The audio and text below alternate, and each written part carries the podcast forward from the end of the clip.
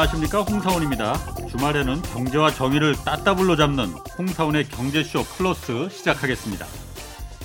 자, 흔히들 말합니다. 뭐 내연 기관차 시대 머지 않았다. 이거 뭐 전기차, 수소차, 자율주행차 이 시대 이제 오면은 진짜 현대 기아차는 말할 것도 없고 벤츠나 뭐 포드, 토요타 이런 전통적인 자동차 기업들 가운데서도 이거 문 닫는데 진짜 여러 곳 나올 수 있다. 이렇게들 얘기들 많이 합니다. 자동차 산업 진짜 어떻게 재편되고 있고 또 앞으로 어떤 변화를 가져올지 오늘 자세히 그래서 알아보겠습니다. 자동차 전문가시죠. 대림대 자동차학과 김필수 교수 나오셨습니다. 안녕하세요. 네, 안녕하세요. 오랜만에 뵙겠습니다. 네, 반갑습니다.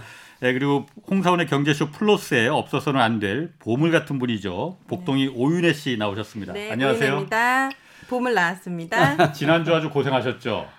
아 그러니까 머리가 많이 무거웠는데 자본주의는 왜 멈춰섰는지 그래서 아, 좀 느끼셨어요 그래서 아 아니 더 이상 생각하고 싶지 않아 가지고 그냥 어쨌든 돈이 필요한 거잖아요 네. 돈을 열심히 벌기 위해 열심히 일해야겠다 지난주 주제가 네. 그 자본주의는 왜 멈춰섰는가라는 주제로 한번 좀 조금 조금 어려운 주제로 네. 어, 제목만 들어도 머리가 지금 바로 아픕니다. 오늘, 오늘 주제 되게 좋습니다. 아. 기대하겠습니다. 네. 네. 그 김 교수님 최근에 네. 그책 하나 내셨어요. 바퀴 달린 것에 투자하라. 네 맞습니다. 네. 했는데 이게 바퀴 달린 거 그러니까 제가 앞서 오프닝에서도 좀 말했듯이 전기차 당장 전기차가 지금 오고 있잖아요. 맞습니다. 네. 음. 전기차 오는데 지금 보면은 전기차 시, 그 시장 점유율이 판매 대수가 그렇게 저는 요즘 하도 전기차 네. 전기차 그러니까 많은 줄 알았는데 안 높습니다. 아직까지 그렇게 작년에 전 세계적으로 200만 대 팔렸다면서요? 그러니까. 뭐 진짜 구체적으로 말씀드리면 작년에 326만 대가 판매가 됐어요. 아, 근데 그래요? 이제 예. 음. 일반적으로 전 세계적으로 자동차 판매가 약 9천만 대 좀 넘어갑니다. 근데 음. 이제 코로나로 인해서 작년에 유럽과 미국이 팬데믹으로 반토막이 난 국가들이 많거든요. 예. 그러다 보니까 작년에 실질적으로 8천만 대 정도뿐이 판매가 안 돼. 천만 대 이상이 줄어들었어요. 음. 그럼에도 불구하고 친환경차인 전기차는 뭐 올라가는데 전혀 지장이 없을 정도로 아까 326만 대라고 말씀드렸는데 예. 물론 이제 8천만 대에서 300만 대 정도는 아주 미미하죠. 전이부대라고 볼 수가 있습니다. 그래요. 그럼에도 불구하고 전기차가 부각이 되고 요새는 내연기관차는 뭐 기술 개발했다 이런 건 명함도 못 내밀거든요. 예. 그 정도로 전기차의 위세가 굉장히 빠르고요. 예. 올해는 벌써 400만 대 훨씬 넘어가고 뭐 내년에 500 몇십만 대에서 기하급수로 증가하고 있기 때문에 올해 400만 대라는 건 예상이죠, 그러니까 예상입니다. 어. 예, 예상인데 올해가 특히 이제 작년까지 나왔던 차종하고는 완전히 레벨이 틀리다 이렇게 얘기를 하고 있습니다. 음. 그 이유는요. 네. 올해 뭐 국산차도 한 가지 나왔지만은 아이오닉 5 맞습니다. 아이오닉 5가 올해 국내 내수 공급량이 2천한 6 2만 6,500대 정도입니다. 네. 근데 단 이틀 만에 끝났어요 예약이요. 우와. 예. 2만 6천 대가 얼마인데요 한 대? 한 대가 이 보증을 받기 때문에 실제로 보증을 받으면 3천만 원대 정도. 오. 예, 굉장히 잘 나온 차입니다. 근데 이제 이 차가 이렇게 잘 나가는 이유가 있습니다. 맞아. 그건 이미 작년부터 예상이 됐던 건데 전기차 전용 플랫폼인데요. 기존에 나왔던 뭐 코나 전기차 이런 것들은 기존의 내연기관차에서 엔진 변속기 빼고 배터리 모터를 넣었어요. 예. 그러다 보니까 이 팩이 여러 군데 나눠져 있고 또 공간 활용도도 필요 없는 곳에 다 집어넣지만은 배선도 쓸데없는 게 많고 어. 그리고 만들면 만들수록 자동차 제작사 입장에서는 적자다 이렇게 얘기할 정도였거든요. 음. 근데 올해 나온 거는 전기차 전용 플랫폼 E-GMP라는 모델인데 완성도 굉장히 뛰어난 모델 중에 하나입니다. 음. 바닥에다가 무겁고 부피가 큰 배터리하고 모터를 깔고 위에다 공간을 넓게 하다 보니까 실제로 타보게 되면은요 소형 CUV 크로스오버거든요. 소형 차인데 안에가 중형차보다 더 넓어요. 어. 네, 펠리세이드 대형 SUV죠. 네. 그 바퀴 축과 바퀴 축 사이를 우리가 휠베이스라 그러는데 예.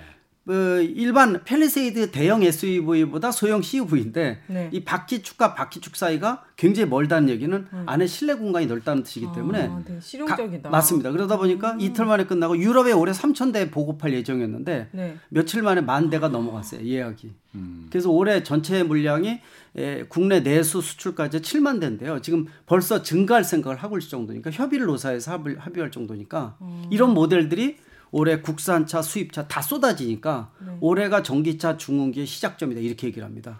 그러니까 지난번에 어. 제가 한번 저도 이 경제쇼 하면서 들었는데 네.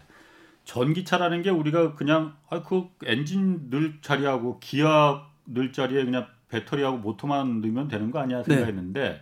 지금까지 전기차는 다 그래 왔다고 해요. 맞습니다. 뭐 코나니 뭐 이런 게. 네. 그런데 아이오닉 5라는 게 그 플랫폼이라는 걸 만들어 처음으로 만들었다는 거잖아요. 맞습니다. 어. 이 그러니까 윤혜 씨 모르시죠? 그게 몰라요. 뭔지. 그게 플랫, 뭐냐면은 플랫폼?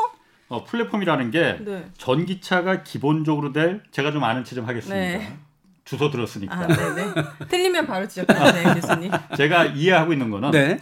전기차 기본적인 그 차체에다가 옛날에 엔진이나 이런 거 말고 배터리를 밑에 깔고 바퀴 달고 뒤에 모터 달고 해서 그 기본적인 골격을 갖다가 만들어 두는 거 음. 이걸 플랫폼이라고 한다는 거예요. 그래서 네. 여기 위에다가 껍데기를 그야말로 그 씌워. 아이오닉을 씌우면 아이오닉이 되는 거고 제네시스를 아. 씌우면은 제네시스 전기차가 되고 네. 이 플랫폼을 만드는 게 그렇게 중요하고도 어렵다고 어, 한다고 굉장히 그러더라고요. 어려요. 기술적인 노하우가 굉장히 있어요. 제가 물어보려는 게 그거예요. 왜 그게 그렇게 어려워요? 그냥 배터리 깔고 모터만 네. 달면 되는 거 아니에요? 아, 굉장히 복잡합니다. 내연기관차가 부품 종류가 3만 개라 그러는데 예. 물론 이제 그거보다 약 과반 정도 줄어든 게 전기차예요. 13,000개에서 18,000개 보통 얘기를 하거든요.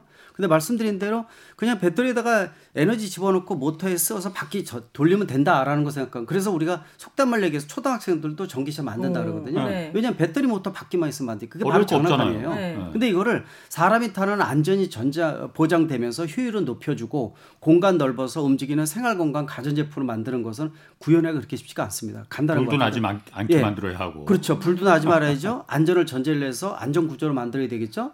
또 편의 장치는 극대화 시켜야 되겠죠. 네. 또 에너지 효율은 좋아야 되겠죠. 이런 여러 가지 수십 가지 그 장점을 따서 부각을 시켜야 되기 때문에 음. 그러다 보니까 전기차 전용 플랫폼이라는 게 아까 말씀하신 대로 바닥에다가 무겁고 부피가 큰 것을 바닥에 깔아버리고 음. 위에 덮개만 바꿔주면 되니까 자동차 제작 입장에서도 다양한 전기차가 나오면서도 비용을 절감시킬 수가 있으니까 흑자 모델이라고 얘기를 하고요. 말씀드린 대로 바닥에다 깔다 보니까 위에 공간이 평평해요. 그러니까 예를 들어서 아이오닉 5 같은 거 보면은 우리가 변속기 하면은 조수석과 운전석 사이 큰 게 덩어리가 네. 들어있잖아요. 네. 근데 변속기 같은 게 없기 때문에 어? 이 후진과 전진의 레버리 어디냐면은 네.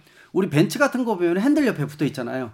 아. 이 와이퍼식으로 거기에 붙어 있어요. 꼭지가 하나 붙어 있어요. 아. 그러니까 바닥에 평평하니까 예를 들어서 내가 주차했는데 꽉 차서 운전석 쪽으로 못 나가. 네. 그러면 조수석 쪽으로 아, 보통 나가죠. 넘어가는데 되게 힘들잖아요. 그냥 걸어가요. 아. 그리고 센터 콘솔에 가운데 막혀 있는 것도 이동이 가능해서 뒤로 밀어버려줍니다. 그러니까 옆이 평평하니까 그냥 쭉 걸어서 나가면 됩니다. 아이오닉이요? 아이오닉 5요.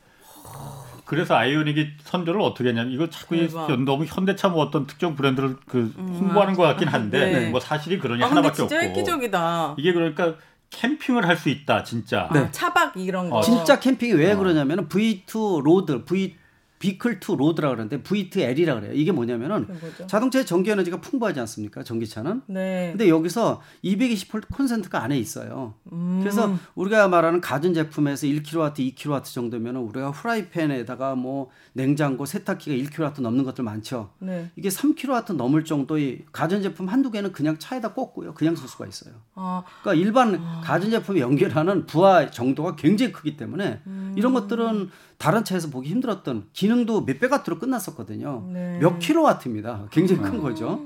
그러니까 편리성을 요새 이제 차박 문화가 활성화되면서 이런 장점들이 굉장히 많고 뭐 800볼트 고속 그 대용량 충전 문제라든지 이런 것들도 기능들이 다 있기 때문에 근데 이게 지금 이번에 아이오닉 5에 들어가 있지만은 이러한 유사한 기능들을 갖고 있는 것들이 올해 국산차 수입차가 다 쏟아진다는 겁니다. 그러니까 소유자 입장에서는 1가구 2차량 중에서 second car가 전기차였는데 네. 이제는 first car 내가 첫 차로서 전기차 사는데 인프라 이 충전 인프라만 있으면 되게 편하게 굴 수 있는 거죠. 그러니까. 저 여기서 궁금한 게 있었어요. 항상 전기차 하면 네. 이게 친환경 때문에 우리가 부각되는 건데 네. 제가 어디서 주워들었지만 이 전기차를 생산하고 배터리를 충전할 때 너무나 많은 석유 휘발유가 많이 네. 필요해서 이거는 친환경이 아니다. 그래서 그걸 잘 봐야 돼요. 그잘 지적하셨는데 이거 진짜 궁금했어요. 어, 왜 그러냐면 전기차 자체는요 무공해차입니다. 배출가스도 네, 안 나와요. 그냥 갈 때. 예, 문제는 여기에 때. 충전시키는 전기 에너지를 얼마큼 친환경으로 만들어내냐가 가장 중요한 관건이에요. 어. 예를 들어서 당진에 있는 석탄 화력 발전소에서 전기 만든다.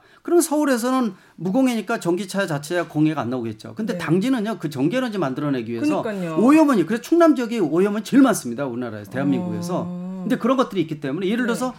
노르웨이 같은 나라는 인구가 이제 우리나라 이, 이 땅덩어리 2.5배죠. 인구 밀도 500만 분이 안 돼요. 근데 20년 동안 전기차만 올인해서 작년에 전체 자동차 판매의 60%가 전기차가 판매됐는데 노르웨이가요? 예, 노르웨이는 2025년에 네. 내연기관차 종식 선언을 한 국가에 세계 아, 최초로. 네. 그러니까 4년 이후에는 내연기관차 못 삽니다. 네. 그 국가 노르웨이인데 노르웨이가 왜 이런 장점이 있냐면은 노르웨이에서 사용하는 모든 전기 에너지의 97%가 수력으로 만들어내요. 어. 완전 무공해로 만들어내요. 그러니까 아까 말씀드린 거 완전 틀리죠. 친환경이잖아요. 그렇죠. 그래서 우리나라는 어때요? 우리나라는 그 고민이 많은 거예요. 전기차 자체를 비롯해서 자동차 산업이 이 전자, 뭐 휴대폰 이런 거 더불어서 쌍도 마차 하나잖아요. 경제 먹거리 중에서 자동차 산업 굉장히 크게 차지하죠. 네. 근데 이걸 기를 수밖에 없어요. 근데 문제는 전기차 활성화를 통해서 입증된 전기차를 외국에 수출해야 되는데 국내에서 입증하다 보니까 아직까지는 전기차 대수가 적어서 잉여 전력이 많은 국가거든요. 심해형 전기 쓰면 돼요. 아. 근데 이게 예를 들어서 100만 대 넘어간다. 얘기가 틀려지지 않습니까? 그쵸. 그러니까 이제 이게 우리가 자동차에서 오염원이라는 게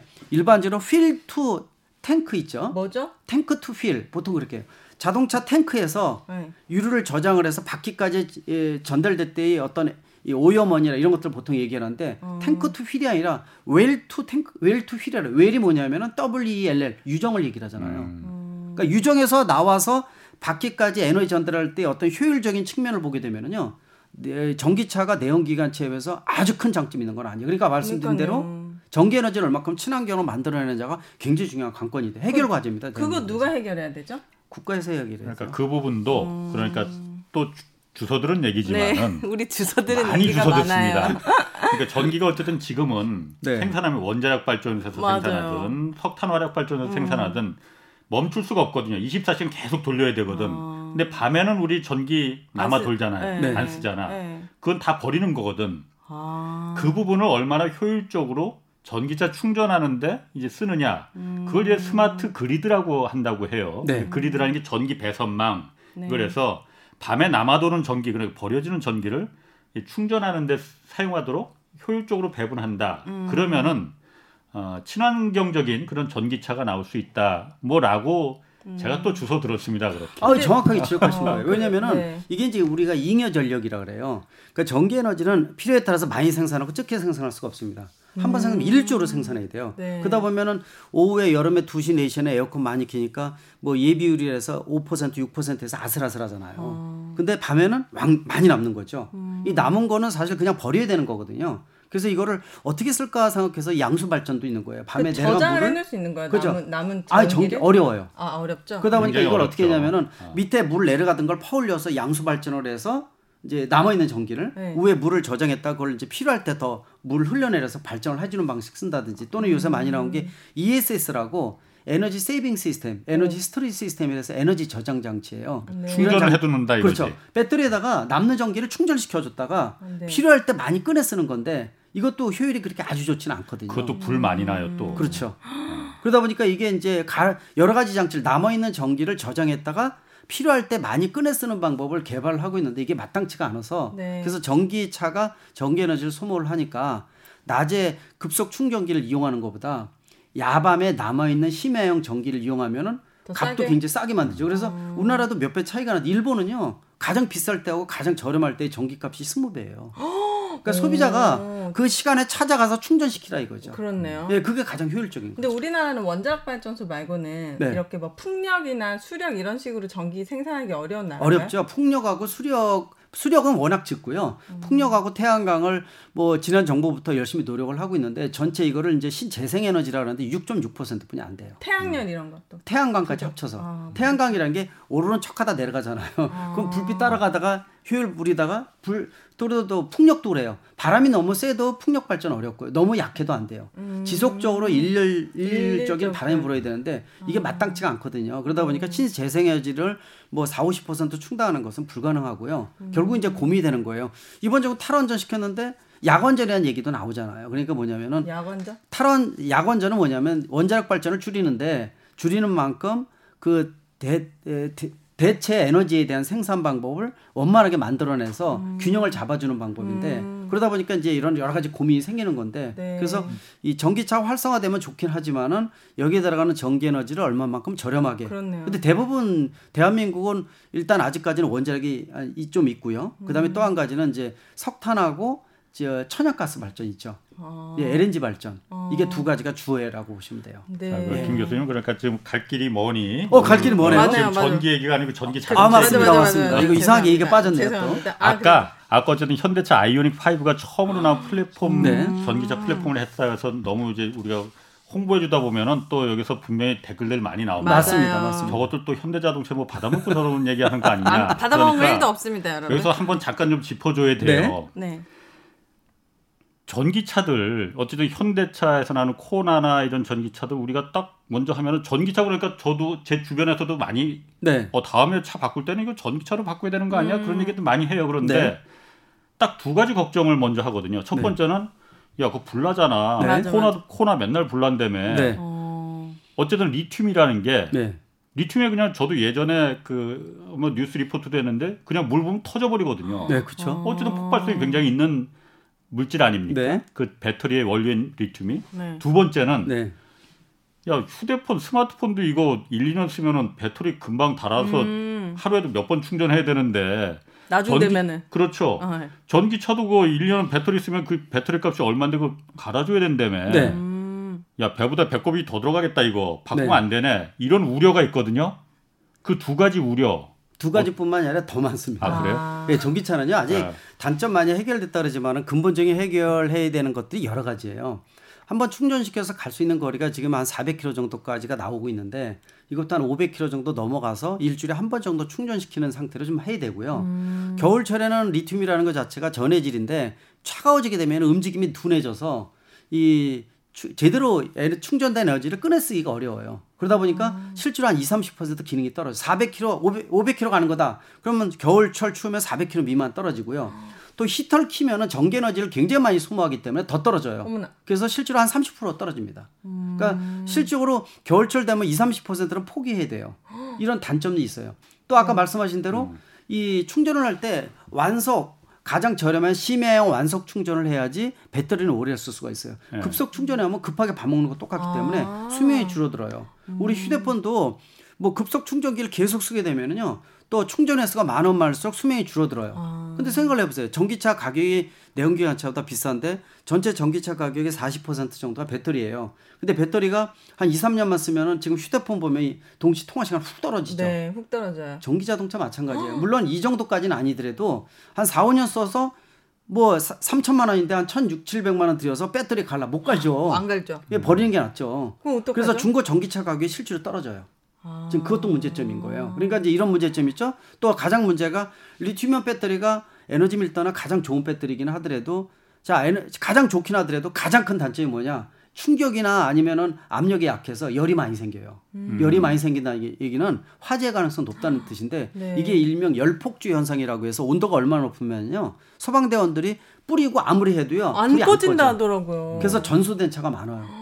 그래서 그런 문제가 있어서 코나도 해외까지 합쳐서 15건 화재 생겼죠. 아직도 100% 완전히 문제는 해결된 건 아니에요. 음. 또 예전에 태양광 발전 ESS에도 23번이나 화재 생겼는데 원인이 완전히 밝혀지지 않았거든요. 그 ESS라는 건 태양광의 저장 장치 저장 장치죠. 축전 예. 축전시키는 맞습니다. 예. 태양광에서 만든 전기를 이 축전재다 어. 저장을 하고 필요할 때 전기 자동차 아닙니다 그거는 아니죠. 아, 그래서 그것도 일단 불이 났었는데 그게 바로 이제 리튬이온 계통의 한계점인데 이걸 극복하려면 5, 6년 이후에 나오는 전고체 배터리라는 게 지금 개발되고 있는데 오. 이게 나오면은 이런 문제를 해결할 수가 있어요. 자, 그걸로 가야 돼요. 그러니까 전고체 배터리가 뭔지. 네. 지금 중요한 얘기 나왔습니다. 전체 고체 배터리인가? 그렇죠. 어, 아. 맞아. 맞습니다. 이 배터리가 양극재, 음극재, 전해질, 그다음에 분리막 이렇게 네 개가 키워드예요. 아. 네. 이 전체가 다 고체 덩어리라고 보죠. 전체가 고체다. 리튬은 액체예요? 액체입니다. 아, 자, 그러니까 지금 용어가 음. 어려운데 네. 전기 배터리라는 게 네.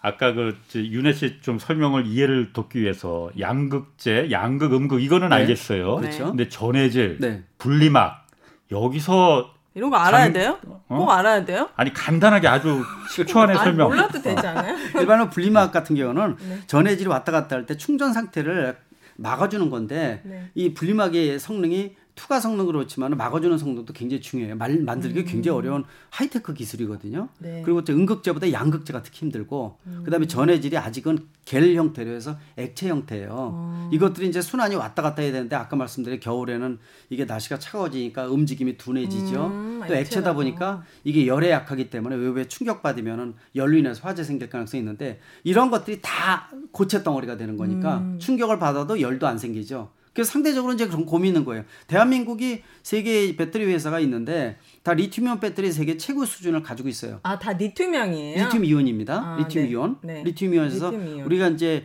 어, 니켈, 코발트, 망간 이렇게 얘기를 해요. 아우, 아, 그런 얘기 안 할게요. 거기까지 가지 일단은 네. 자 이런 이제 리튬이온 배터리가 있는데 네. 예, 중국 같은 데는 인산철 배터리라는 게 있어요. 인삼으로 만들어요? 인산, 인산철. 인, 산철 어, 인산철. 아, 어, 괜찮았어, 괜찮았어요. 네. 어, 이, 게 이게 맞는 얘기입니다. 인삼철. 인, 아, 인산철. 네네. 인산철 배터리가 있는데 네. 이거는 기능이 떨어져요.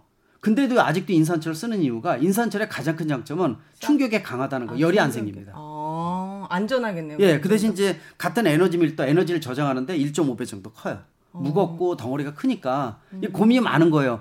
야 열을 배기에 배차 배제하기 위해서 이 지금 기능이 떨어지는 걸 쓸까? 네. 아니면 이게 에너지 밀도는 좋은데 열이 생기더라도 안전 기능 강화했었을까? 어. 근데 세계적으로는 리튬이온 배터리 우리가 쓰는 거 있죠. 네. 이게 보편화돼 있다 이렇게 그럼 노르웨이도 지금 다 리튬 리튬이온 배터리라고 아, 보시면 되죠. 그렇구나. 네. 그래서 아까 말씀하셨던 이제 그 전고체 배터리라는 거 네. 이게 전기차의 가장 핵심이 모터가 아닌 지금 배터리라고 음, 지금 맞습니다. 말하잖아요. 네. 근데 게임 체인저가 될 가능성이 있는 게 이 전고체 배터리다.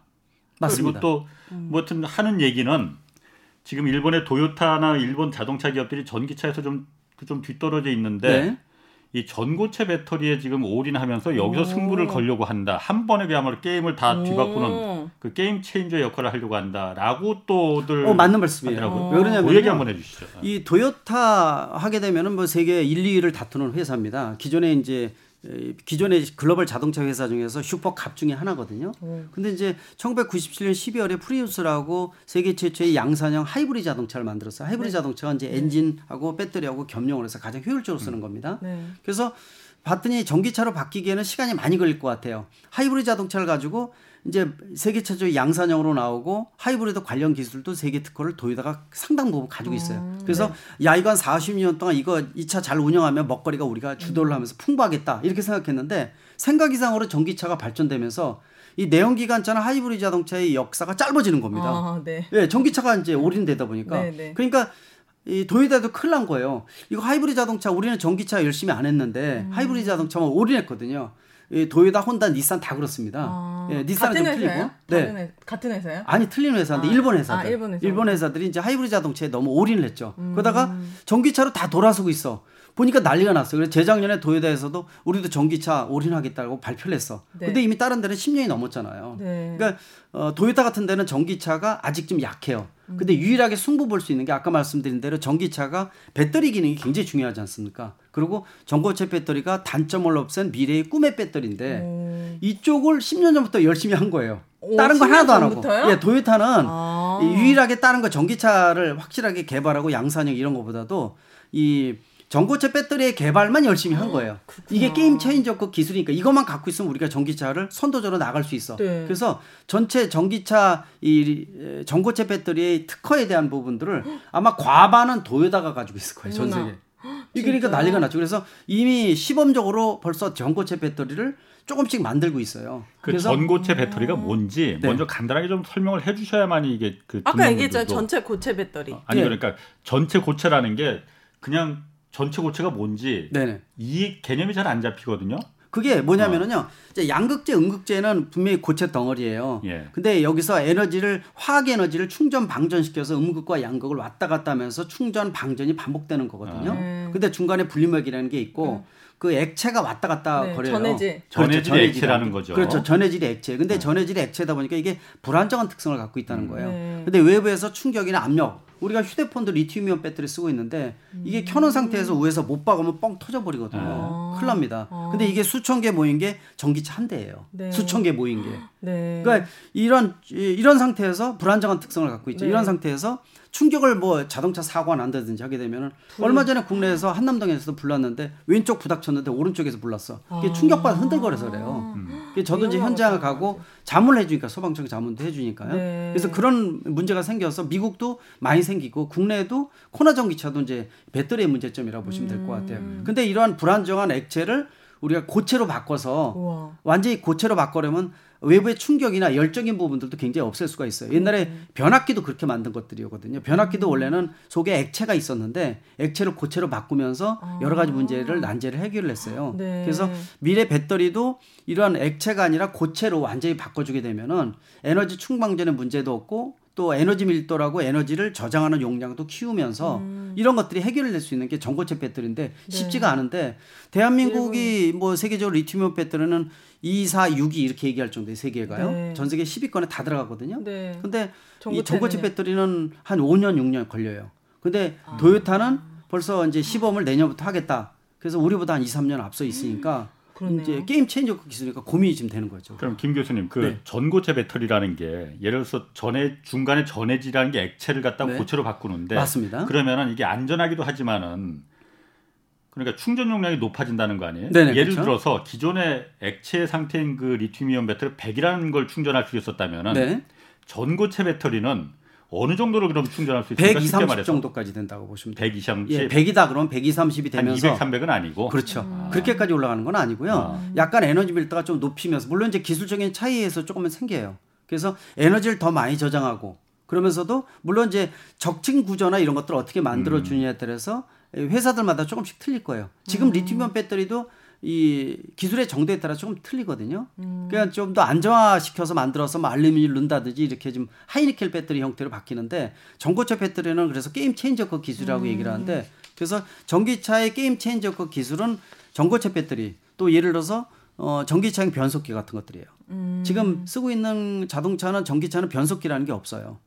변속기 없습니다. 그러니까 그렇죠. 모터에 돌아가는 힘이 너무 빠르니까 속도를 늦추기 위해서 감속기가 들어가고 바퀴로 그냥 전달되니까 무식한 음. 방법이거든요. 네. 근데 여기다가 일반 내연기관 같이 변속기를 만들어서 집어넣게 되면은 효율을 굉장히 높일 수가 있어요. 같은 배터리 용량 가지고 주행 거리가 두 배로 늘어날 수가 있고 어. 등판 능력도 더 높아지고 음. 또 냉각 장치 열을 많이 안 생기기 때문에 모터에 대한 냉각 장치 이런 것도 없어지기 때문에 이것도 game changer급 기술인데 음. 2단 변속기가 세계에서 유일하게 들어간 게 작년에 출시된 포르쉐 타이칸이라는 전기차예요. 오. 뒤에 2단 변속기가 들어갔는데 굉장히 네. 효율이 좋거든요. 아. 근데 5단, 6단이 들어가게 되면 그래서 전 세계적으로 전기차용 변속기 개발도 열심히 하는 이유가 이것도 game changer 기술인데 아. 대한민국이 중소기업에서 개발하는 기술 중에서 낮은 몇 군, 두세 군데가 있는데 굉장히 잘합니다. 오. 우리가 주도할 수 있는 부분이 아직 수면이 안 올라왔는데 음. 저는 이제 그런데 자문도 많고 많이 변속기. 관련되다 보니까 예, 네네. 그래서 그런 부분들이 전고체 배터리와 더불어서 이 아직 전기차는 그래서 도토리 키재기인 기술들이 많기 때문에 네. 좀더 세계를 활용할 수 있는 기술들이 앞으로 많이 나올 것이다 이렇게 보고 있습니다. 그러니까 전자 제품은 나중에 살수록 이득이에요. 저는 항상 그렇게 생각해요. 맞는 말씀이에요. 매년 근데 그러다가요. 나오잖아요. 그러다가 컴퓨터도 아 내년에 더 좋아 내후년에 더 좋아 맞아요. 결과 못 사. 아 그건 그래요. 예, 그래서 컴퓨터는 필요할 때 사서 2, 3년 열심히 쓰고 버리고 바꿔야 되는데 네. 차가 앞으로 10년 쓰는 게 아니라요. 가전 제품이 움직이는 가전 제품이기 때문에 네. 리사이클이 굉장히 짧아집니다. 아. 이게 4, 5년마다 바꾸는 시스템이 아마 범위화될 것으로 일부러 그렇게 만드는 거 아니야 핸드폰처럼? 조금 있죠, 조금 있죠. 옛날에 그런 얘기도 있었어 사실 네. 아이모 회사에서 네. 뭐 그 일부러 그렇게 만든다는 그 아니 왜냐면 금성 어. 이럴 때는 막 그 세탁기면 TV면 네. 고장이 안 났거든요. 근데 요즘에는 고장도 진짜 자주 그것도 무상 AS가 딱 끝나자마자 막 네. 고장 나. 그죠? 바꾸란 뜻이죠. 그 자동차도 그렇게 될까 봐 자동차도 자 그래서 지금 보세요. 머플러 같은 경우 있죠? 머플러요?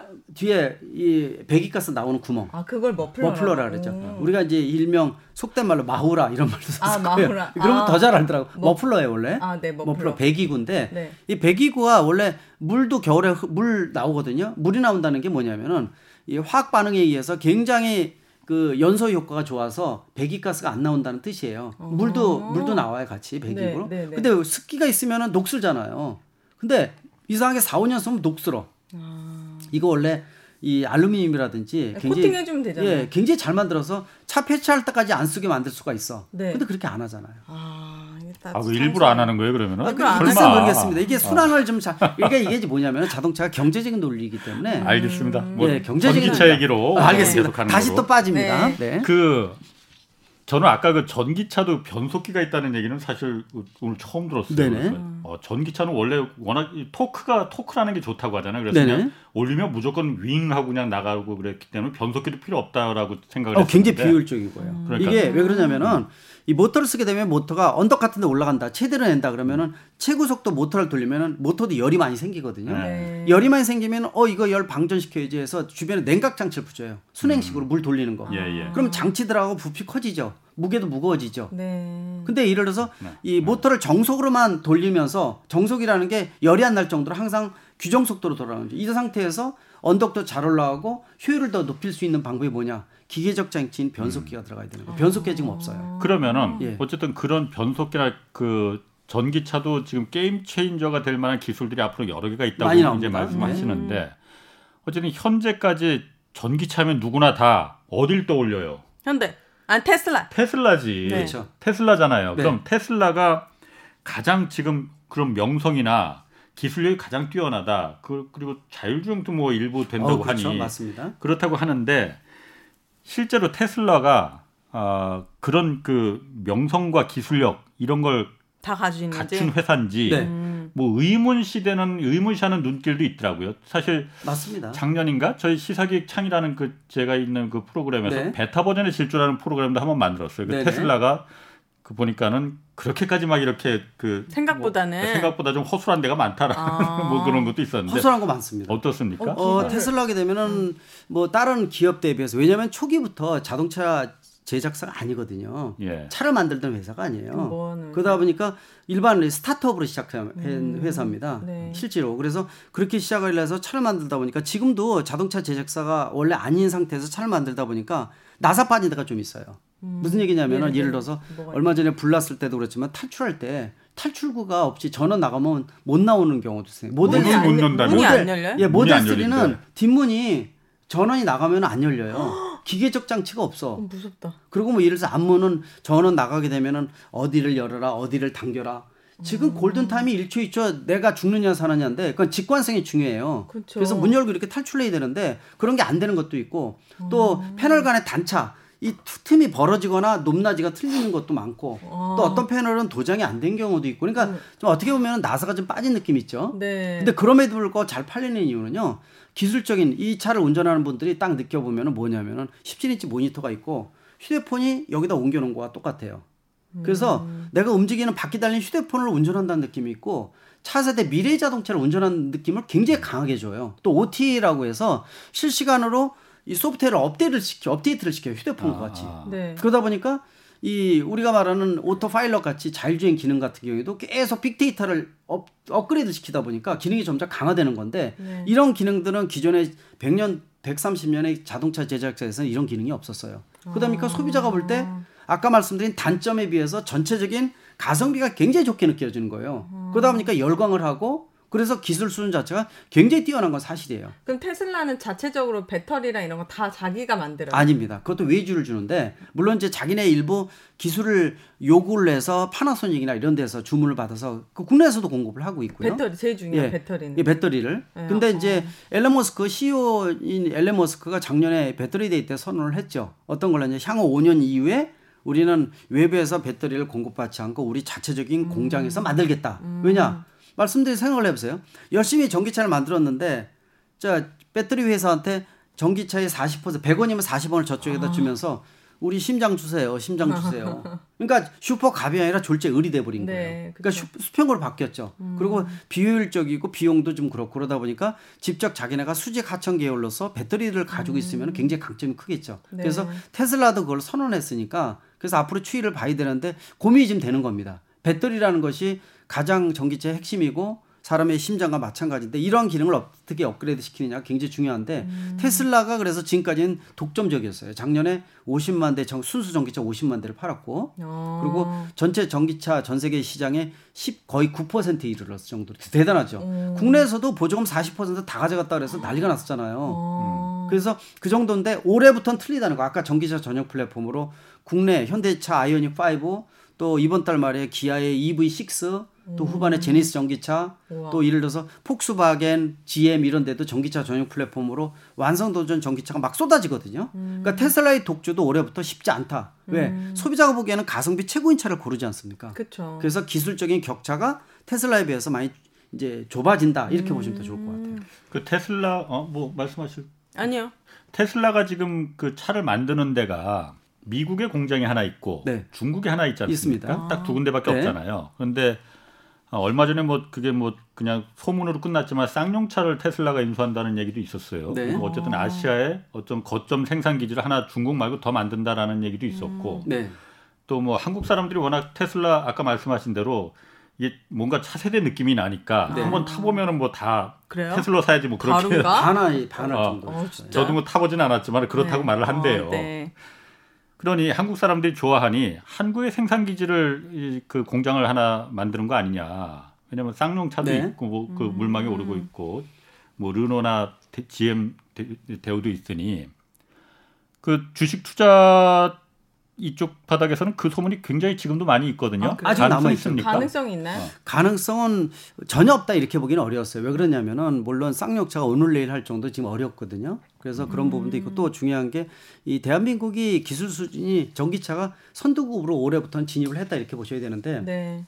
배터리가 아까 246이라 그랬잖아요. 네. 또 1위를 할 때도 있었어요. LG 에너지 솔루션이. 음. 그럴 정도로 어, 세계 시장에서 배터리가 핵심인데 배터리에 대한 노하우를 세 개 회사나 가지고 있고 음. 또 모터라든지 BMS 같은 안에 들어가는 각종 부품이나 시스템 자체가 세계 최고 수준급이에요. 네. 그러다 보니까 실제로 GM에 들어가는 어, 쉐보레 볼트 있죠. 전기차가 있는데 쉐보레 볼트 전기차를 국내에서 개발했고 배터리부터 각종 모터부터 핵심 부품이 다 대한민국 거 쓰고 있어요. 아, 근데 공장만 미국에서 하고 있는 거예요. 그러니까 아, 쉐보레 말씀하시는 예, 쉐보레. 아. 쉐보레 볼트라고 전기차가 있는데 오. 그건 대한민국에서 만들어서 대한민국 부품을 핵심을 쓰고 있는데 네. 공장은 미국가 있는 거야. 부품은 걸로 가져가서 만들어서 다시 수입하고 있어요. 음. 뭐 그러니까 이제 거예요? 그러니까 이제 말이 많았죠. 저도 정부 자문해 주고 회사 자문해 주면서 야 한국 GM 어렵다 그러는데 그러지 말고 우리가 만든 거 전기차 부평 공장에다가 전기차 만들면 우리 부품 쓰잖아요. 네. 그렇게 하면 훨씬 더 우리도 일자리 만들어지는 건데 핵심은 자기네가 다 가져가서 거기서 만들고 우리 부품 수출해서 다시 가지고 들어오니까 어... 비효율적이지 않습니까? 네. 그런 부분일 정도로 사실 대한민국의 노하우가 있기 때문에 테슬라 입장에서도 지금 상하이에 미국, 중국을 대상으로 해서 공장을 만들어서 공급하고 있지만은 지금 또 음. 대한민국의 배터리도 쓰고 있거든요. 테슬라에서. 그러니까 아예 국내로 들어오게 되면은 기반도 있고 기술 수준 높고 또 노하우도 하이테크를 다 갖추고 있으니까 네. 여기서 만들면은 비용적인 측면 여러 가지 측면에서 장점이 있고 음. 또 대한민국이 워낙 이제 테슬라 차량 좋아하는 것도 있고 그러니까요. 그러면 국내에서 기반을 해서 동남아 수출을 한다든지 다양하게 쓸 수 있지 않느냐라는 부분들이 부각이 됐었어요. 네. 그러다 보니까 테슬라에서도 내부적으로 고민한 부분들이 흔적이 좀 있습니다. 아. 근데 이제 고민을 했겠죠. 네. 근데 아직 완전히 결정은 아니더라도 대한민국이 일단은 뭐 좀 남아 있지 않느냐 이렇게 좀 기대를 지금 겁니다. 아, 사실은 일자리가 되니까요. 또 음. 의미가 있지 않습니까? 아, 네. 자, 이거 전기차도 전기차지만은 어, 수소차. 수소차. 저 이거 어. 진짜 궁금해요. 이거 네. 수소차 왜 친환경이에요? 수소는 지구상에 기본적으로 존재하는 게 수소가 무, 무궁무진해요. 모든 물체는 수소가 내재돼 있어요. 네. 그래요? 네. 네. 우주에서 가장 풍부한 물질이 수소라는 수소예요. 그 지구를 만들어질 때 수소 원 수소 원자라는 게 기본적으로 포함이 돼 있기 때문에 문제는 네. 물론 이제 에너지 소스라고 해서 그냥 자연계의 수소가 존재하는 게 아니라 뽑아내야 돼요. 음. 뽑아내야 되는데 또 문제는 뭐냐? 산소는 공기적 무늬장이잖아요. 그리고 산소하고 수소가 결합이 되면 에너지 나오는 거 알죠? 옛날 초등학교 때 H2O 네. 수소가 산소가 H2O 아, 물이 네. 안 들어진다. 네네네. 이거 실험도 많이 했잖아요. 네네. 전기 반응 시켜서 네. 전기 분해 시켜가지고 나눈다든지. 그리고 찌꺼기는 물만 나와요. 음. 그러니까 우리가 이동 수단 중에서 내연 기관차 하게 되면 일단은 불을 떼서 그 에너지 가지고 이동하는 게 내연 기관이니까 배출 배기가스가 유해 배기가스 나오고 이산화탄소 나오죠. 지구 온난화 시키죠. 문제가 음, 많잖아요. 네. 근데 수소와 산소를 이용하면 물만 나오고 리사이클을 측면에서 완전히 무공해라는 거죠. 음. 마지막 인류가 만들 수 있는 궁극의 차라는 거죠.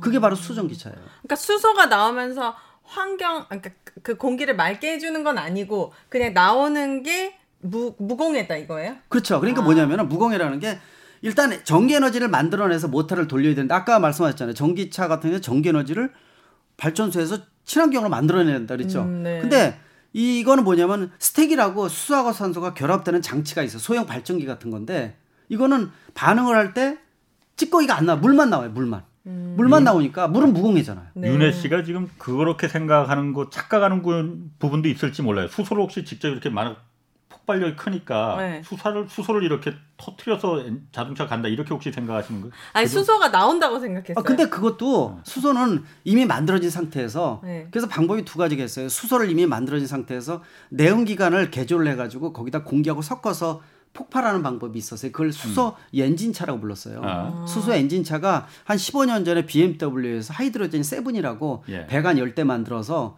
굉장히 고급 차죠. 네. 그래서 전 세계 브래드 피트라든지 이런 친구들한테 레, 리스를 해줬었어요. 어. 그래서 국내에서도 가지고 들어와서 테스트를 했거든요. 이렇게. 네. 아 그럼 잠깐 그거는 네. 그러니까 수소를 전기로 만드는 게 아니고 네. 수소를 직접 터트려서 예, 태워가지고 가솔린 엔진처럼 맞습니다. 근데 음. 나오는 게 수소는 공기하고 섞어서 연소를 시켜지게 되면 물만 나오니까 물만 거의 아. 안 나와요. 예. 그러니까 아. 그것도 수소 그 연소시키는 것도 하나의 방법이었는데 그가 예. 세계 최고 기술을 갖고 있는 게 BMW였는데 예. 수소 연료전지차가 개발이 되면서 수소 엔진차가 사그러든 거예요 기술이. 음. 그래서 수소 엔진차는 지금 없어요. 네. 음. 그러니까 우리가 말하는 수소차, 수소 전기차라는 거는 뭐예요? 수소 연료전지차라는 거예요. 음. 수소 연료전지차는 어, 아실 거예요. 우주선 외계로 나갈 때 네. 외계로 나가서 에너지원이 바깥에 외계는 공기가 없죠. 어. 그래 연소를 못 시키죠. 공기가 없으니까. 네. 그래서 어떻게 올라가냐면 로켓에다가 수소하고 산소를 탱크를 가지고 올라가요. 어. 외계로 나가서 네. 이걸 섞어서 에너지원으로 써요. 아. 뿜어내서 이동을 시킨다든지 네. 또물 나오죠. H2O를 정제해서 우주인들이 먹는 물로 썼어 음, 식수로. 네. 그게 해서 60년대부터 쓰던 게 수소 연료 전지 시스템이에요. 네. 근데 이게 무진장 큽니다. 요만큼 뽑아내서 방 이만한 방에다가 시스템이 있어야 되는데 음. 이걸 기술 개발해서 줄이고 줄이고 줄여서 지금 수소전기차 같은 게 나온 거예요. 아. 그러니까 대단한 기술인데 그 기술이 세계에서 1위가 대한민국이라고 보시면 돼요. 어디 우리나라 중에 어디는 기업이 현대차요. 아 그래요? 그러니까 현대차가 독점이네, 독점이네. 그 예전에 처음에 수소 연료 전지차라는 걸 처음 이제 막 그 양산하고 그래서 미국에 가서 막 그 동서 미국 대륙 횡단하고 막 그랬었잖아요. 진짜 막 20년 이상을 했죠. 그래서 그때만 해도 저희들이 다 아, 현대 우리나라는 전기차 말고 수소 그 전기차로 다 가는 거구나. 음. 그렇게 이제 많이 판단들을 했었거든요. 네네. 근데 지금 보면은 수소 전지차는 아직 좀 먼 얘기 멀었죠. 아닌가. 그래서 수전기차는 미래 궁극의 차 중에 하나고요. 네. 그리고 말씀드린 대로 수소하고 산소가 무진장이고 물만 찌꺼기만 나오니까 궁극의 차라 그럽니다. 예. 마지막 이제 이동 수단은 수전기차가 굉장히 큰 역할을 할 것이다. 그런 예, 전문가들 사이에 이견이 없어요. 음. 문제점이 있다는 거예요. 뭐죠? 왜냐하면은 자 수소를 만들어내는 방법이 문제인 거야. 음. 산소는 공기 중에 추출하면 돼요. 네.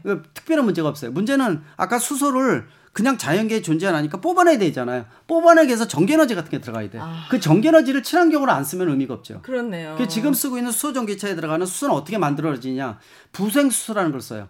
우리가 석유 화합물 있죠. 네. 석유에서 여러 가지 화, 저 여러 가지 화학 제품부터 이렇게 뽑았을 때 나오는 이 잔여물 중에 한 가지가 수소가 나와요. 찌꺼기가. 음. 그 수소를 부생수소라는데 그 부생수소를 주로 수소 전기차에 쓰거나 음. 아니면 이 천연가스 있죠.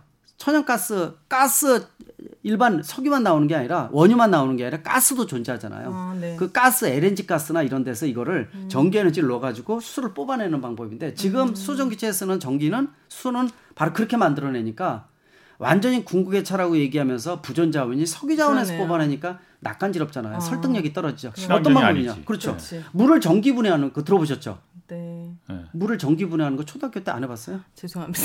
초등학교 나왔거든요. 그 초등학교 나 네. 좋은 초등학교 나오시는 아, 네, 네, 네. 이 물을 전기 분해하면은 수소하고 산소가 분리가, 분리가 되거든요. 오. 어. 이렇게 뽑아내는 방식을 우리가 수전의 방식이라 그래요. 음. 근데 수전의 방식을 경제적으로 대량 뽑아낼 수 있는 기술이 지금 아직 나오려면 어. 20년 정도 걸립니다. 아직 멀었죠. 그거는 왜 연구를 안 한 거예요? 학원이 있는데 과학 기술이 못 따라가는 거예요. 그래서 아. 그렇게 만들어내는 기술이 확보되기 전까지는 수전기차는 수소의 생산, 이동, 저장 문제점이 있기 때문에 음. 아직 완전히 전기차를 앞서 앞서서 갈 수 있는 기술이 나오기에는 시간이 좀 걸리기 음. 때문에 활성화까지는 궁극의 차는 알겠지만 아직 시간이 걸린다. 좀 고민이 된다 이렇게 보시면 될 것 같아요. 자, 그러면은 지금까지 뭐 기술적으로 그러니까 네. 그 수소차나 전기차나 어떤 전기차는 지금 기술적인 문제점을 어느 정도 극복했고 네. 지금 앞으로는 이제 좀 극복 그 해나갈 부분이 조금 조금밖에 안 남았는데 네. 수소차는 네. 기술적으로 이제 극복할 부분이 아직 많이 있는 거 아니죠. 네. 언젠가는 극복이 될 거 아닙니까? 네. 그러면은 어, 아까 우리나라가 현대 기아차가 그 수소차에 대한 그 가장 그 독보적인 기술을 많이 오래 했으니 네. 처음부터 음. 많이 갖고 있다고 하셨잖아요. 네. 그러면은 언젠가는 전기차에서 그 다음 단계는 수소차로 넘어갈 가능성이 큰 가능성인가? 이게요. 잘 보시면 잠깐만요. 제가 질문을 네. 끊을게요. 네. 그러면은 수소차 시대가 열리면은 그리고 수소가 뭐 자동차뿐만이 아니고 다른 뭐 어떤 수소 경제 시대가 네. 열리면은 네. 어, 한국의 산업이 그 부분에 대해서 다시 한번 좀 그좀 그 우리가 좀 독보적으로 도약할 수 있는 그런 계기가 될 수 있는 겁니까? 어, 될 수 있다고 보고 있어요. 우리가 일명 이제 아. 퀀텀 점프 막 이런 얘기 하지 아, 않습니까? 아, 예. 근데 이제 중요한 것이 수소 경제라는 것이 차만 이용되는 게 아니라 수소를 가지고 각 집에서 발전도 한다든지 음. 무공해로 에너지 아. 공급을 할 수 있는 이런 여러 가지 시스템을 다 그러니까 수소가 주변에 항상 존재를 하는 거죠. 음, 예. 네. 저렴하게 대량으로 안전하게 쓸 수 있는 이런 시스템이 오게 되면 수 경제가 되거든요. 네. 그 중에 한 가지가 이제 수전기차라는 건데 문제는 궁극의 마지막 이동 수단으로서 수전기차만 남느냐 그렇지 않아요. 어머. 대부분 다 어떻게 보이냐면 저희가 전기차하고 상전할 가능성이 커요. 음. 생, 가, 상전, 같이, 상전. 생, 예. 네. 그래서 뭐냐면은 지금 보면은 내연기관 차면은 가솔린 차와 디젤 차의 역할이 틀리거든요. 네. 똑같아요. 그러니까 이제 수전기차는 용량이 크기 때문에 대용량 트럭이라든지 이런 것들이 장거리 뛸때 음. 보통 1000km 가는 것도 가능하거든요. 오. 그래서 앞으로 나오는 게 1000km 되는데 지금 한 700km 정도 되고요. 근데 대용량 큰 트럭 같은 경우는 수소 전기차를 쓰고 네. 또 이제 건설 기계는 디젤 엔진을 쓰잖아요. 디젤이 나쁜 건데도 쓰는 이유가 건설 기계 중장비에서 디젤 엔진을 대신할 수 있는 인류의 기술이 없어요. 오. 근데 이걸 대체할 수 있는 것이 바로 수소 시스템입니다. 네. 그래서 건설 기계도 수소 전기차 이런 것들은 이제 수소 전기차로 가는 거고 음. 단거리 무공해용으로 쓰는 거는 전기차가 유리하거든요. 또. 음. 그러니까 예를 들어서 UAM이라고 도심의 항공 모빌리티 들어봤을 거예요. 헬리콥터 들어봤냐고 헬리콥터. 어. 네. 이게 예를 들어서 여의도하고 자 여기 여의도에서 네. 국회까지 의사당 가는데 5분 이내로 가는 거예요. 어. 비행기입니다. 일종의 드론 있죠. 네, 유인 네, 드론, 드론 비슷한 드론. 거예요. 이게 날라서 다른 건물의 옥상에 내리고 네. 이렇게 가는 거예요. 근데 이런 것들도 앞으로 이제 국내에서도 한 5년 이내에 시범 모델이 나오고 10년에 상용 모델이 나오겠다 이렇게 선언했으니까 아. 죽기 전에 다 타볼 거예요. 아. 다 타보는데 근데 여기에 들어가는 것도 예를 들어서 100km 넘는 장거리 가는 것들은 수소 연 수소 시스템이 좋아요. 오, 그럼 비행기 같은 것도 이렇게 수소를 하면 진짜 그렇죠. 공... 근데 단거리 4, 50km 이내는 전기가 난 거죠. 아. 그래서 이런 것들은 선택의 폭이 있기 때문에 마지막 궁극에는 전기차와 수전기차가 역할을 같이. 틀리게 할 것이다. 네. 이렇게 보고 있는데 수전기차는 세계 최고 수준인데 문제는 이걸 충전시키는 수소 충전소는 우리나라 대한민국의 국산화율이 60%뿐이 안 돼요. 아직 기술이 떨어져요. 그러면 선, 그 교수님께서 네. 바퀴 달린 거에 투자하라 했잖아요. 네. 그럼 뭐 뭐에 투자를? 어 이게 뭐냐면 요새 네. 하도 이제 이 책을 내게 된 배경이 네. 모빌리티 쪽 책이 국내에 하나도 없어요. 그래서 원래 전략적으로 작년 후반부터 준비해서 설 때 후에 바로 내자라 가지고 쓴 건데 네. 근데 이 책이 뭐냐면 요새 또 주식에 대한 부분들이 초등학생들 다 하지 않습니까? 네, 네 애들이 네. 뭐이 계좌 터져 가지고 하잖아요. 아, 그러다 보니까 뭐 서학 게임이 동학 게임이 많이 있잖아요. 네. 그죠? 네. 그래서 어 뭐냐면 5년 10년 사이에 모빌리티가 세계 중심이 되고 글로벌 기업이 다 모빌리티, 미래의 모빌리티, 이동 수단에 투자를 합니다. 고부가 가치고 음. 이걸 가지고 비즈니스 모델이 창출되기 때문에 음. 그래서 뭐 애플카 얘기도 나오고 구글카 이런 얘기 많이 나오잖아요. 그래서 이 지금 왜냐 모빌리티 쪽은 자동차 제작사도 해당이 되고 또 예를 들어서 배터리도 해당이 되고 음. 여기에다가는 요새 차량용 반도체 소자 부족하다 이런 얘기 나오는데 이런 회사도 해당이 되고 음. 또 알고리즘 소프트웨어가 들어가서 이 인공지능까지 들어가는 게 미래의 차거든요. 음. 그러니까 글로벌 기업들이 다 모빌리티로 몰리기 때문에 그래서 이 바퀴 달린 곳이잖아요, 이게. 바퀴 달린 곳에 투자하면은 손해 보지 않는다라는 측면을 갖고 있는 책이니까 그러니까 미래 모빌리티의 방향 설정에 대해서 각 분야별로 분석한 책이다라고 보시면 좋을 것 같아요. 아, 모빌리티가 근데 정확히 무슨 뜻이에요? 모바일 아 그냥 이동하는 거, 굴러가는 거. 그걸 다 어. 합쳐서 모빌리티라고. 어, 뭐 날아가는 것도 마찬가지다. 그렇죠. 그래서 어. 적어 보시면 돼요. 지금 제가 자동차 학과 우리 이제 미래 자동차 학부로 이름이 바뀌었는데 자 자동차라는 게 영어로 시작해서 car, vehicle, auto 쓰잖아요. 그래요? car, vehicle, auto가 영문이 어. 자 자동차라는 뜻을 갖고 있는데 어, 네. 이거 지금 없어지고 있어요. 이게 없어지고 모빌리티를 집어넣기 시작했어요. 음. 모빌리티라는 게 아까 말씀하신 대로 이동 수단의 모든 것 날아가건 땅으로 속에 달리건 지상으로 달리건 음. 또 우리가 말하는 초소형 1, 2인승 뭐 조그만 전기차는 micro mobility라 그러고 전동 킥보드 봤죠? 네. 전동 킥보드는 personal mobility PM이라 그러거든요. 아. 이것도 모빌리티인 거예요. 다 이동 수단을 그렇죠. 다 합친 게 모빌리티. 그래서 이런 모든 모빌리티가 미래의 먹거리로 움직인다라는 측면에서 그래서 음. 이 대학들도 명칭이요. 지금 벌써 나와요. 모빌리티 융합과 또 미래 음. 모빌리티과 이런 네. 식으로 명칭이 나오죠. 자, 그김 교수님 그 나오셨으니까 네. 제가 그거 하나 좀 물어볼게요. 얼마 전에 이제 애플 하고 이제 애플카 만드는데 현대차가 네? 뭐그 선택이 되느니 안 되느니 뭐 한때 뭐 좀 시끄럽기도 했었고 네? 그거 나오면서 궁극적으로 아까 모빌리티는 네. 데이터를 누가 많이 갖고 있느냐 그러면 이제 구글과 애플 뭐 테슬라도 지금 계속 돌아다니면서 도로 데이터를 음. 축적하고 있으니 네. 이 구글과 애플 같은 데이터 회사들이 자동차를 만들어 본 적은 없지만은 궁극적인 소프트웨어를 사람들이 타고 싶은 차를 만들 수 있는 그 소프트웨어를 얘네들만 만들 수 있으니 네. 음. 현대차든 벤츠든 BMW든 기존의 전통적인 자동차 업체들은 이 데이터 회사들의 하청 회사가 되는 거 아니냐. 네. 자, 우리가 그 분해에 해당하는 그 시스템을 얹을 테니 당신들은 그냥 거기 맞는 그 자동차 네 개 달린 전기차든 수소차든 어. 그것만 만들어 줘. 우리가 원하는 대로 만들어 줘. 음. 우리가 스펙을 줄 테니 네. 하청업체가 될 가능성이 있다. 뭐 무서운 얘기이긴 하지만은 가능성 어떻게 보십니까? 불가능한 얘기 아닙니다. 그래서 아. 난리가 난 거예요. 왜 그러냐면은 아, 글로벌 자동차 제작사가 지난 130년 동안에 슈퍼갑이었습니다. 네. 예, 제작사가 최고고 밑에 부품 기업들 많고 우리가 슈퍼갑이었어요. 음. 근데 그 시대가 미래 모빌리티는 흔들거립니다. 뭐냐? 네. 미래의 자동차는 움직이는 가전제품, 움직이는 생활공간, 바퀴 달린 휴대폰 이렇게 얘기를 하거든요. 아. 지금 전기전자 시스템이 반이 넘어가고 있어요. 음. 다시 말하면 기계적인 시스템은 한계가 왔고 이거를 지배하는 게 전기전자 시스템이고. 근데 이것도 다 하드웨어잖아요. 네. 하드웨어를 움직이는 게 뭐예요? 소프트웨어입니다. 음. 우리도 사람 몸을 갖추고 있지만은 정신이 소프트웨어거든요. 알고리즘이에요. 아. 결국은 미래 모빌리티는 누가 지배하느냐는 굉장히 논란이 많아요. 예를 들어서 뭐 자율주행의 기술에 라이다 센서를 만드는 핵심 기술도 한 축을 가져올 수 있을 것이고 음. 또 요새 부족한 반도체 소자가 많이 들어가는데 차량용 반도체를 누가 만드느냐 이것도 어느 정도 역할을 할 것이에요. 근데 피라미드의 꼭대기는 보통 뭘 얘기를 하냐면요. 네. 이 자동차 미래의 어떤 융합 덩어리인 모빌리티를 움직이는 알고리즘을 누가 지배하느냐가 어머나. key예요. 그러니까 알고리즘에다가 인공지능까지 넣는 거니까 그래서 네. 이런 말이 나오는 거죠. 그래서 미국과 미국에는 GAFA라 그러거든요. GAFA. GAFA가 구글, 아마존닷컴, 페이스북, 애플, 응. 소프트웨어, 인공지능을 만드는 회사거든요. 네. 또 중국은 BATH라 그래. BATH. 바이두, 알리바바, 화웨이. 그죠? 네. 뭐 이런 기업들 있죠. 네. 이런 기업들이 지배한다 해서 미중 전쟁이잖아요. 음. 이런 기업들이 모빌리티의 정신망, 알고리즘을 집어넣는 거기 때문에 그래서 그런 부분들이 바로 아까 말씀하신 대로 애플과 그래서 나온 거예요. 음. 애플이 미래는 우리가 갖고 있는 알고리즘 가지고 인공지능을 활용을 해서 뭐 자율주행이라든지 이런 걸 비즈니스 모델을 활용하려고 그러는데 차가 없잖아요. 하드웨어를 누가 만들어줘야 되잖아요. 네. 그래서 휴대폰은 인류가 역사상 가장 number one이라고 보는 혁신의 1번 제품이 스마트폰인데 바로 애플이 만들었거든요. 네. 그러면 애플이 애플카를 선언한 거는 앞으로는 스마트폰에서 모빌리티 쪽으로 무대를 옮기겠다는 하나의 시작점인 거예요. 음. 그래서 어 지금까지는 애, 아이폰을 만들 때 대만의 폭스콘이라는 데다 하청 기업을 줬었어요. 네. 그래서 단순하게 만들어주면 자기가 알고리즘 넣어서 팔아먹었거든요. 네. 차도 그렇게 생각을 한 거예요. 그렇네. 그러니까 차를 누가 만들어주면은 근데 문제가 있어요. 애플은 비밀주의가 강조돼 있고 독과점에 대한 거 있죠. 갑 중에 갑질의 대명사예요. 아, 그러다 보니까 계약서 자체가 이윤을 박하게 주면서 기술은 독점적으로 우리만 써야 된다. 이런 것들이 굉장히 강해요. 네. 근데 자동차 제작사 한번 생각을 해보세요.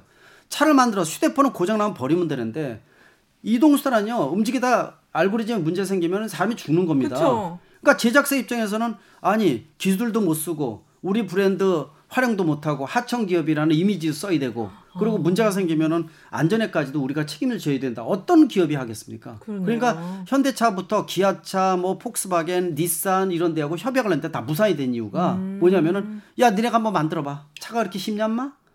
그래서 그런 거예요. 그러니까 어. 제가 보기에는 그러나 이렇게 선언했지만 물밑 접촉의 가능성 커요. 음. 애플이 한 걸음 양보하느냐에 따라서 그러네. 기아차가 전격적으로 발표될 수 있어요. 예를 들어서 아, 애플 사과 로고가 붙지만은 made by 기아라든지 그러니까요. 공동 브랜드 한다든지 기술을 공유한다든지 그렇게 된다면은 바로 떠오를 수도 있거든요. 네. 그래서 그런 쪽으로 전략을 좀 삼아야겠고 그렇죠. 네. 그래서 물밑 접촉의 가능성 충분히 있다고 말씀드리죠. 알겠습니다. 네. 네. 홍사원의 경제쇼 플러스 오늘은 여기까지 하겠습니다. 아, 네. 그 함께해 주신 대림대 자동차학과 김필수 교수님 그리고 오윤혜 씨 감사합니다 두 분. 네, 네 고맙습니다. 네. 네. 주말에는 경제와 정의를 따따블로 잡는 홍사원의 경제쇼 플러스 오늘 여기서 마치겠습니다. 안녕히 계세요.